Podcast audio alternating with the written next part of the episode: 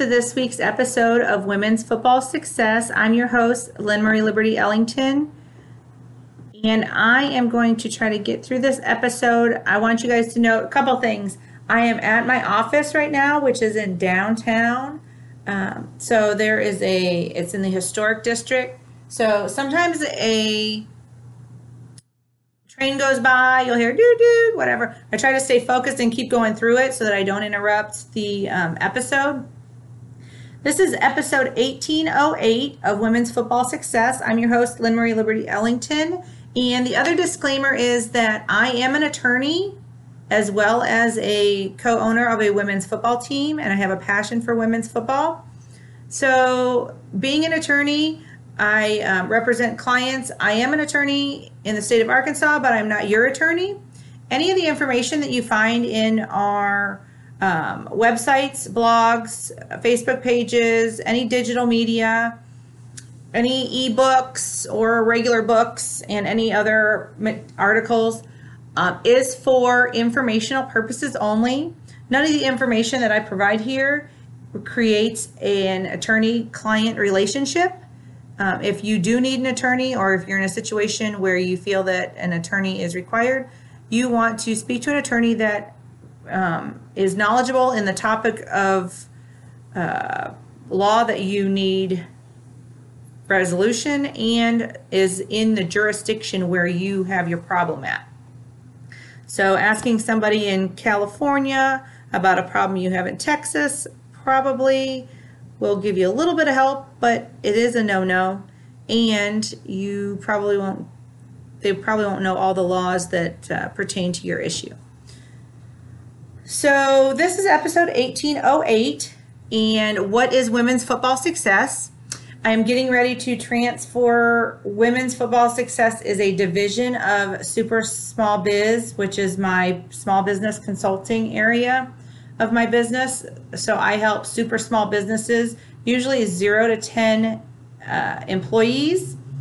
I do solo entrepreneurs and small businesses, super small businesses is what I call them. If you've had a chance to read um, any of the reports that I've done or uh, been at a speaking engagement with me, uh, women's football is a super small business, uh, and it is it, it's a really good uh, method or template model for uh, super small biz because women's football is several small businesses, several super small businesses inside one business.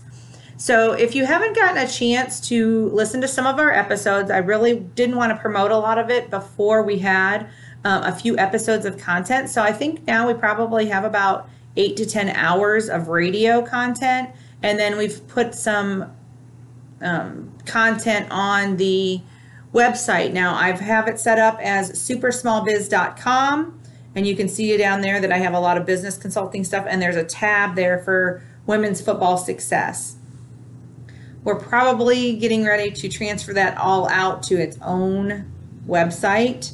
So, uh, but keep coming back here and we'll let you know if you need to go to a different location. Um, so,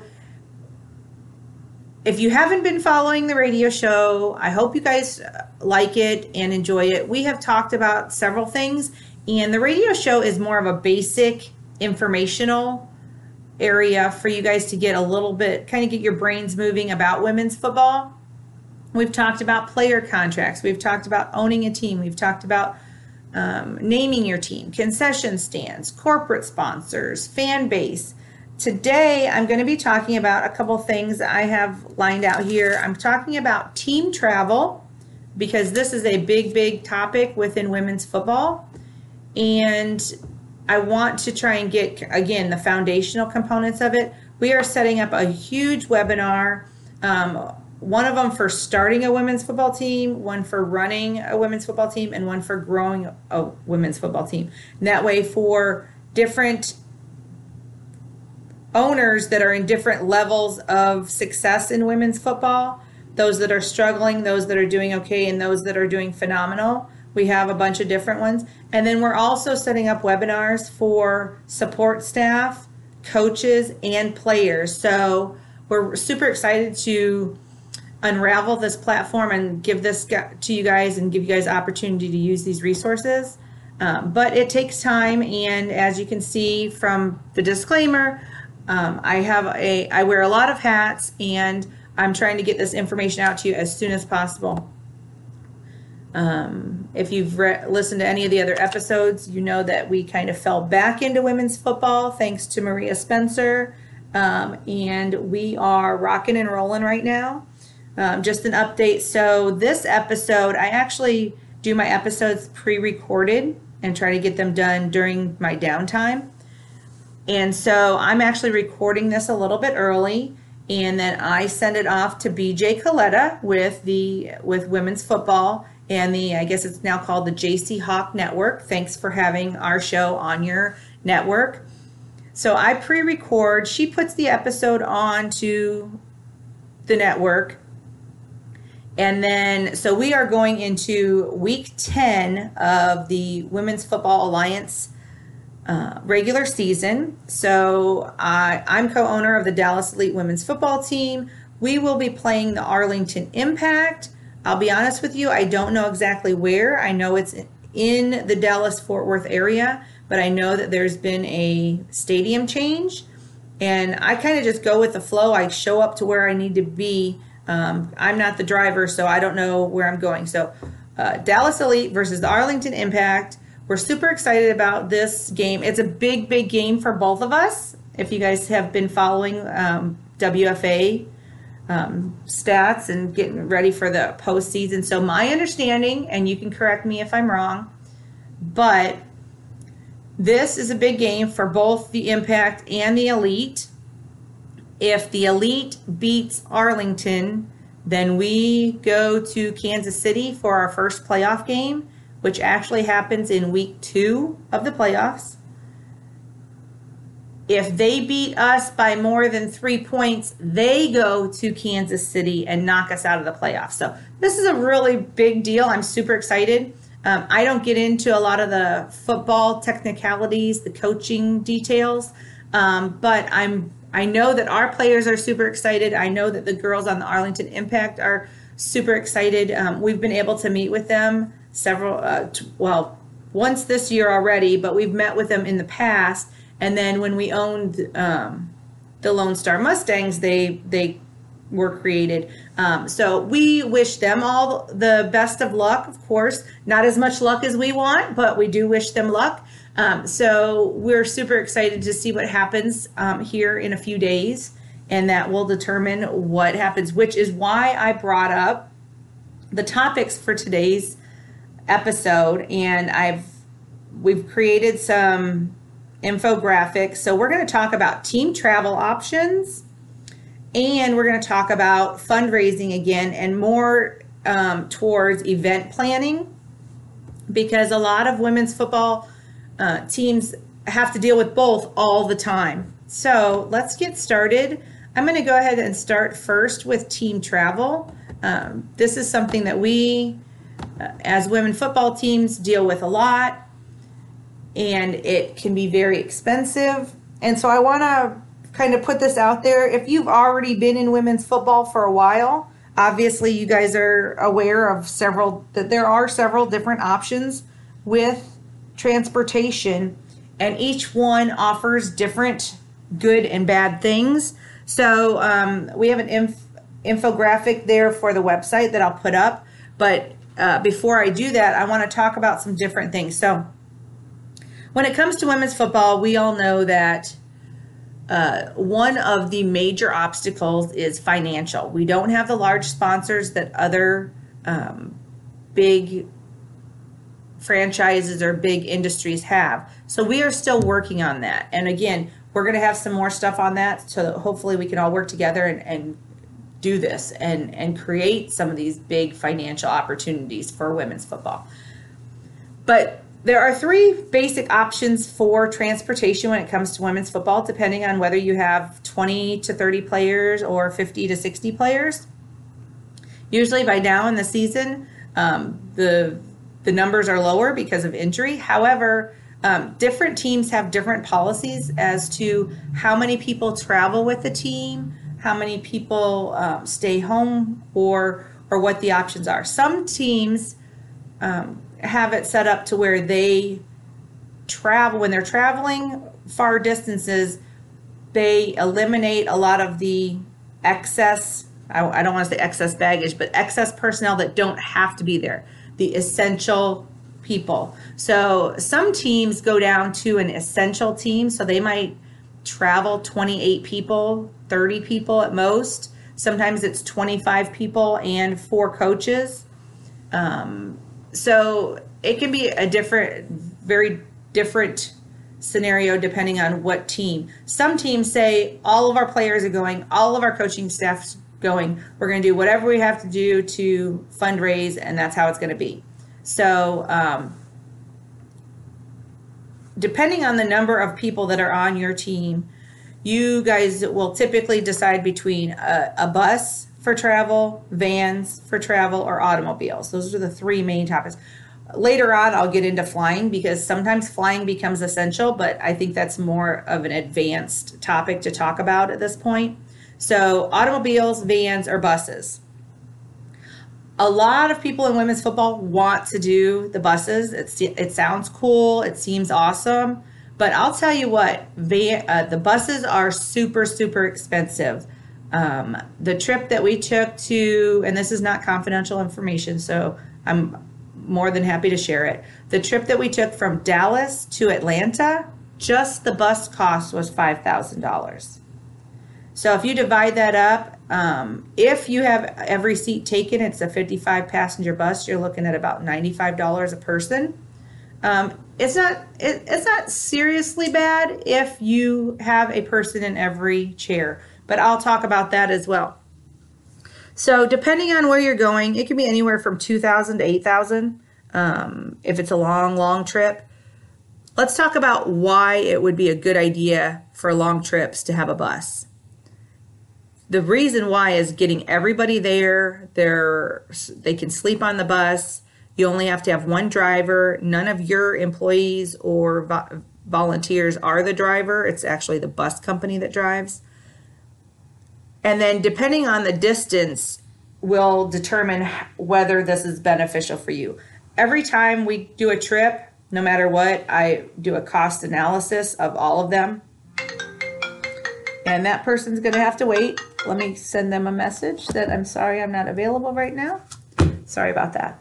Um, so, depending on the distance, you will want to determine which of these options are the one or two best for you. I do a cost analysis, like I said, and it doesn't have to be super in depth. Um, I've already set up a spreadsheet so that I, I use every year for all four. Once I find out what our away games are, we do an analysis of what we're going to do as far as budgeting. But you don't have to do it that way. You can always do it on a dry erase board or, or kind of a maybe a chart or spreadsheet of some sort. Um, buses are great for turnaround trips. So if it's a situation where you're looking at taking vans, staying at a hotel, taking vans back, then a bus may be more beneficial if you can turn around and get people home and get them back in to their houses so they can get on to work.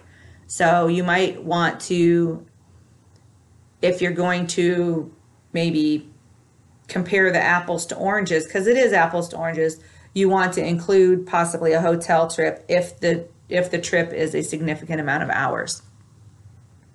So this is going to be ideal for buses are going to be ideal for trips over five hours because if you can get there play a game and get back and you can do that in between 12 and 14 hours you're probably not going to want to do a bus but i mean it all depends on your funding and your um, your, your team what what the needs of your team are so this is buses are not good, not not not good for less than 40 travelers. So of course you want to add in your players, your coaching staff, any support staff that needs to go. Um, some teams, and this is what we've done always, is we um, evaluate how many seats we're going to have on the bus, how many are going to be taken up by player and staff first, and then we will um, tell additional support staff or fans or friends, girlfriends, boyfriends, spouses, children, that we have additional seats available for a certain amount of money um, there and back. Um, we've had people just drive one way, both ways, etc. Um, I apologize for my voice, but I do a lot of talking, a lot of shows, and a lot of uh, webinars. So sometimes throughout the week, today's only Monday, but my voice is already starting to go. Um, okay, so one of the big cons on a bus is if you have all of your 40 passengers on the bus and it breaks down, you can be in big, big, big, big trouble, okay? Because you have to have, by the rules, well, by the rules of our league, there's specifics as far as getting to the field and starting the game on time. Um, so you'll need to look at your league rules and see how that could impact you. Sometimes it's beneficial to to have some people go ahead of the bus in vehicles or in by plane or by van and get to the field so that somebody has actually gotten there before the bus.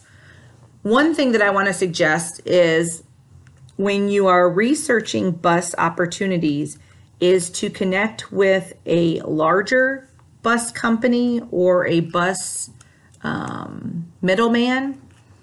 The reason why is if you go with a bus company that only has two or three or four vans, or two or three or four buses, or they're a local company, say out of Dallas, and you're traveling up to, say, Chicago, then if your bus breaks down, let's say you're in Little Rock, Arkansas. I don't know if you go through Little Rock, Arkansas to go to Chicago, probably do. Um, but if you break down in Little Rock, some of these companies don't have replacement buses so they would have to you would have to sit in little rock until they brought another replacement bus from dallas to get you on your way again so if you're going to go with buses i suggest going through either a bus middleman or um, some side of, some sort of broker where if you break down in little rock arkansas they have five or ten or 12 different options close to Little Rock where they can get a new bus to you, get your players on the road, and continue on. Because if you don't get to the game on time, it may be a forfeit. Okay. Um, let's talk about vans because these are my favorite. Um, and the reason why is there are some rental van companies that make it a win win situation for me. So let's just talk about the benefits first, and then I'll tell you why it's my favorite. So the estimated cost for a, van is usually between $300 and $600 for a short, small trip, usually within five or six hours. This is a great option that offers variety for players. So again, we're in women's football. We have we have low finances, right? Um, but we also have players that have other jobs. So not everybody can take a Friday, Saturday, Sunday to go to a football game. Some people can, but others they're just driving in by the seat of their pants um, for the game, and then they have to leave out again to go back to work or whatever. So the van off option offers um, the most flexibility, I guess you could say, for the least amount of cost. Um, and we'll we'll kind of go back and forth between the van and the automobile. Okay, so the van um, can also be really good for um, eliminating the need for hotels and or for adding a hotel in the middle of a long trip because the cost is so low compared to a bus that you can actually afford to do the hotels. So, depending on what your budgets are, will depend. So, for example, s- several years ago when we used when we had the Lone Star Mustangs and the Little Rock Wildcats and Tulsa Eagles, we used vans a lot because we offered options for people to stay in hotels at the end of the um, after after the game. So games were usually played at seven, um, and so at the end of the game it'd be about ten o'clock. Nobody would want to travel back depending on the schedule, depending on where your away game is. Um, sometimes you luck out, and we get an away game in Arlington, and we're in Dallas, so that's a no cost away game for us. So, vans are ideal for trips that are between three and 12 hours, I would say. Um, anything shorter than three hours, I'm not sure that you'd want to do a van unless you have several people that just don't have transportation reliable enough or they don't want to drive by themselves. Um, you can get 12 and 15 passenger vans. And then there's a there's this other kind of midsection between the van and the bus. Some of them will go 27, 32, 34 passenger. Um, but I want to stick just to the bus and the van and not get into these intermediate uh, forms of transportation. So 12 to 15 passengers. Technically, most of the uh, teams in women's football can get away with two vans if they if nobody was going to take a plane or automobile and everybody was riding in vans you could get away with two maybe three vans and it's pretty easy to do in a, a bigger city like Dallas where you can go to a couple different places. Um, the con is that you're going to need multiple drivers. If you get two or three vans, you're going to need two or three drivers times two because one person doesn't want to be the driver the whole trip there and the whole trip back. So I recommend getting two drivers uh, to pass on and off because people do even even if they can drive a five hour trip sometimes people get sleepy and and it gets dangerous.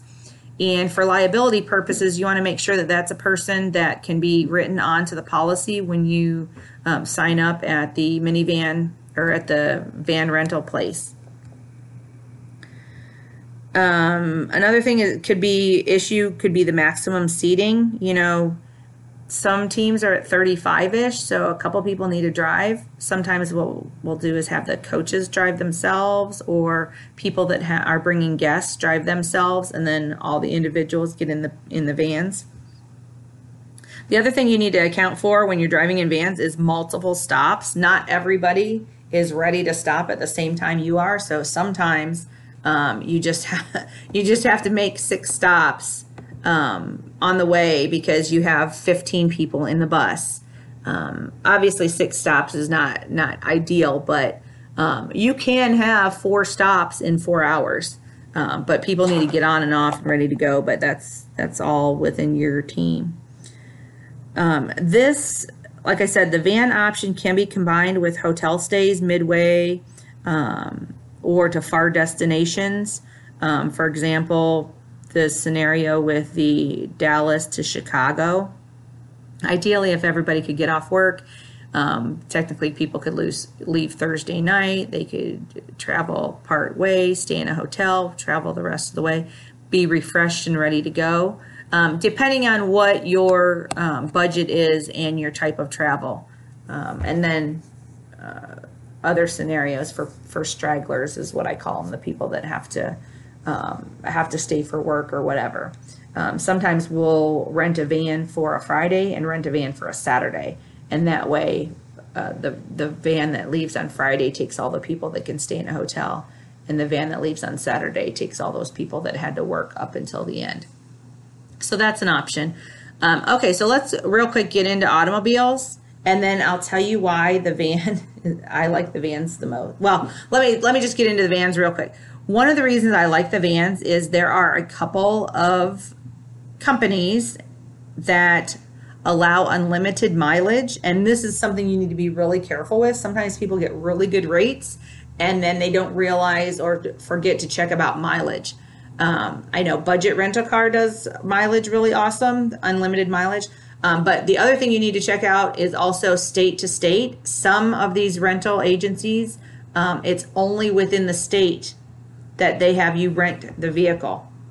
So you have to be really careful. Um, for example, if you're going from Texas to Louisiana um, and you get in an accident and your policy says that you this is a Texas only um, trip, um, this can be a, a big no no. So before you, rather than break the law, of course, since I'm an attorney, I have to say this, but before you break the law, I would prefer you to go with a rental agency that meets all your needs of unlimited mileage and being able to go out of state before doing something like that.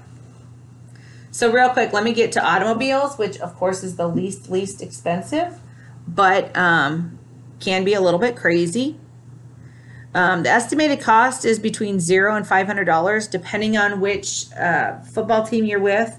Most teams do it where people just kind of carpool, and um, it is what it you know. Four people get into a car, people pick and choose which cars they're going to be in, and they go down.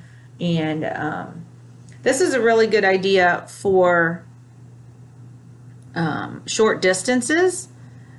A lot here in Texas, a lot of our travel is within five hours, except for, of course, this year um, somebody decided to ask for a trip to Atlanta, um, but we won't talk about that on this. Um, but usually with Austin, Houston, Austin, Houston, Arlington, and Dallas, um, we have a really good situation on travel. Uh, most of our longest travel being Houston. So we um, tend to use automobiles often. It's also great for multiple multiple player travel options. Again, in our scenario with Austin, Houston, Arlington, and Dallas, um, a lot of our players either live or are from or have been to these other places and they have family and friends in those locations. So traveling down there and staying the weekend or uh, staying with family members or going to a party afterwards um, offers a variety of different options. So we allow for the automobile because some people just want to stay the whole weekend in Austin or they want to go to Houston because there's, you know, their family's going to be having a family reunion down there whatever. Um, so automobiles create a good option for those areas that have uh, multiple football teams within close proximity. It also is beneficial for players or teams that have players with multiple schedules. Again, some people can leave on Thursday if they want, Friday, stay overnight. Um, for us to go down to Houston, people can leave at noon, get to the football game, play the football game, and come back um, and be ready for work on Sunday if they really, really have to. They might be a little to- uh, sore or tired, but it's possible. Now, the con with automobiles is making sure that everybody is in a reliable vehicle on the, the travel. Um, just a real quick scenario that involves buses and automobiles, but way back in the day, I bought a bus for the Lone Star Mustangs and uh, made our first payment on it. It was brought down here made it all the way down from Michigan. We thought it was going to be great. Um, the bus broke down before we had even gotten down to South Dallas.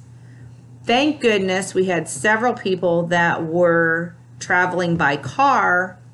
They were they were already on their way to Austin. They were able to do a U-turn, come pick us up in the bus take us back to where we had parked our vehicles and get people on the road. Um, actually, it wasn't it wasn't Austin because they would have given us an opportunity to um, start late. It was um, the Houston Cyclones at the time. Um, we were told that we had to get there by the the time the game started, or we were going to forfeit the game. So we were hauling butt, breaking rules, and uh, going about 90 miles an hour all the way to the game because by the time we got through this big fiasco of the bus breaking down and having to tow the bus and all this stuff, luckily we were able to get everybody to the game before the game started. And, um, but that's just a good example of um, making sure that we have reliable vehicles or transportation. Um, because if you don't get to the game in time, um, depending on the team and depending on the league, um, it can be taken very seriously that if you do not make it or you don't have enough players to start the game on time, that you can forfeit, forfeit the game.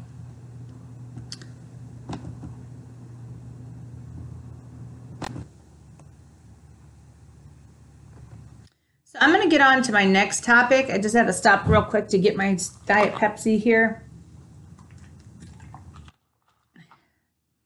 A lot of times I do a lot of talking, so my, my throat goes in and out. Um, but it's the best way for me to get stuff done. It allows me to get a lot more done in a short amount of time. Let's talk about, I'm going to go here first. Um, so my our next topic is going to be about basic event planning, and um, typically that can be anything from an end of season party to a fundraising event. Um, some of the things we've talked about here on the radio show already was um, being the host of the football t- fo- the football game. So th- that's an actual you know event planning in itself. Um, I have templates that I use for that to make sure that everybody is able to get done what needs to get be gotten done um, for the game. But we also have other types of events that we do in women's football. Again, uh, women's football is like multiple five, six, seven businesses all in one. So I have a template that I use, and I'm I actually made an infographic for you guys, and had somebody fluff it up for me, make it real pretty um, on my staff so that um, you guys could have this for your records. This is a basic event planning template that we use when we are setting up um, upcoming events. And it can be used for a variety of these different events. So um, use it how you see fit.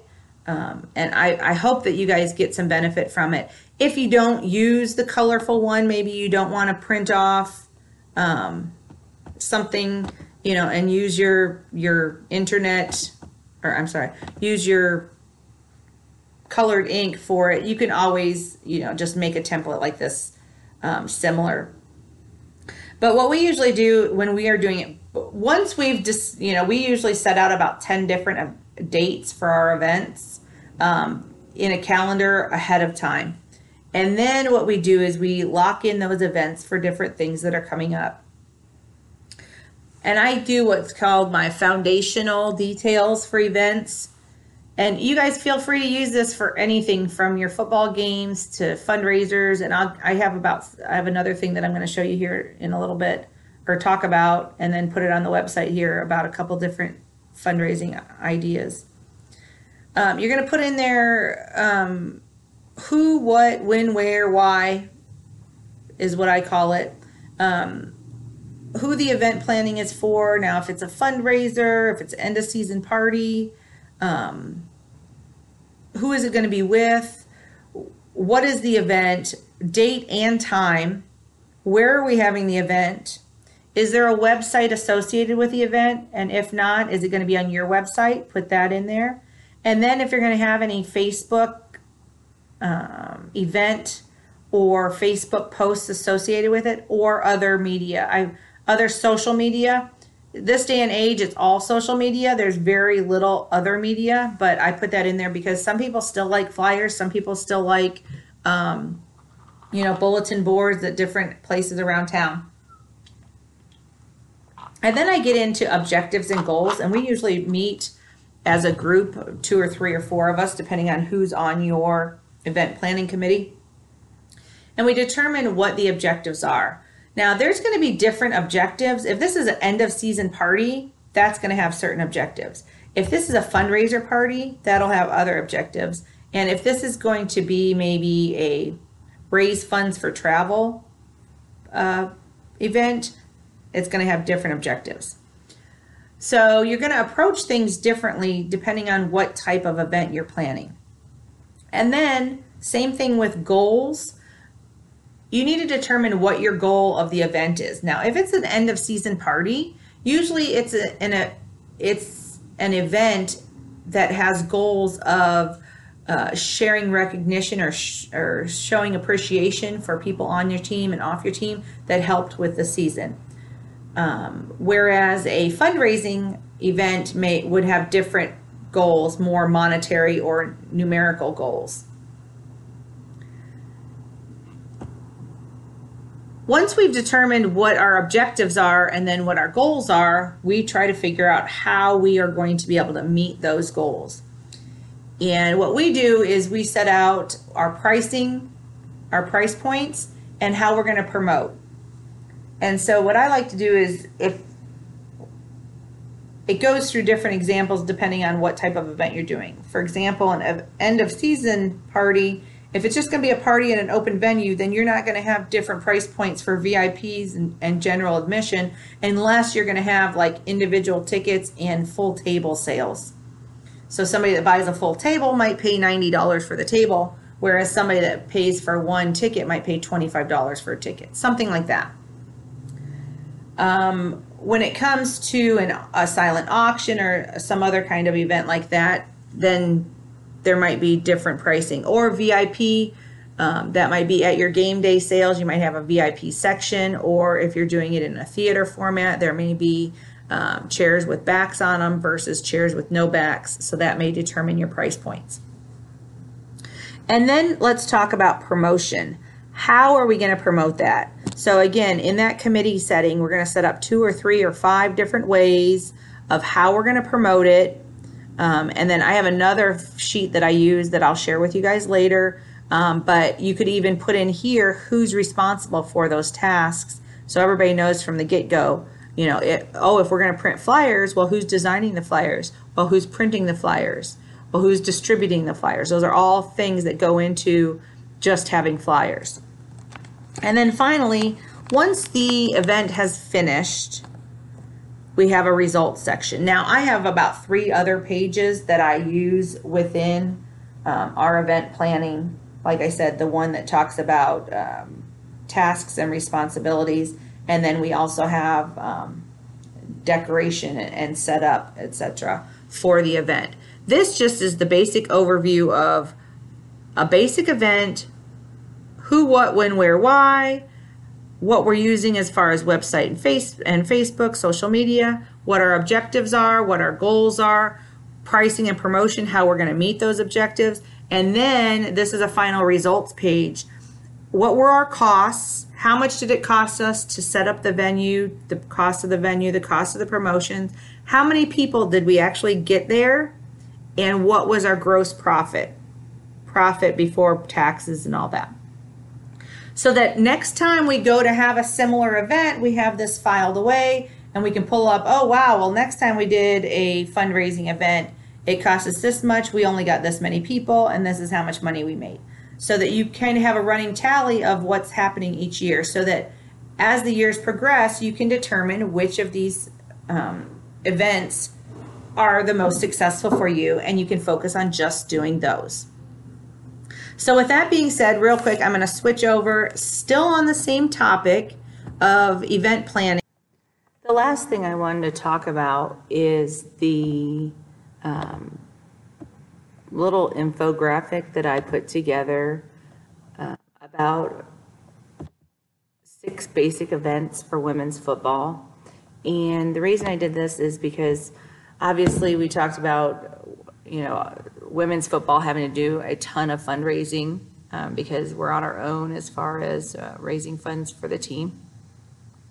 And so the other infographic that I made that talks about basic event planning, um, I wanted to be able to share a couple of different ideas, a variety of things that you can use that for, but also to kind of get your mind thinking about different kinds of events that you could have um, with women's football. And so I'm going to post this on the website. So you can do anything from a costume party um, to a plant sale, a merchandise sale, a private party, some sort of outreach event like with a nonprofit. Um, this year we partnered with Lancer Legacy Ranch. It really had an impact on me. We um, brought, they had, uh, Lancer Legacy Ranch is a veterans group that houses veterans and they built a workshop for veterans to learn new skills and maybe um, build things to sell for profit for income.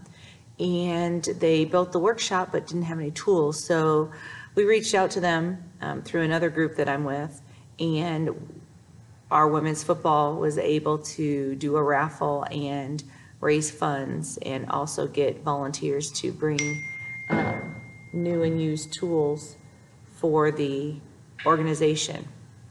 So that was really cool. And then we're going to be doing some other things with them. And then finally, doing any kind of fundraiser sales. Sometimes people do bake sales or uh, merchandise sales um, to get that done. Um, If you guys have any questions, I really appreciate it. Go to the Super Small Biz backs, and then go backslash women's football success. You guys have a great day. We'll talk to you later. Bye bye.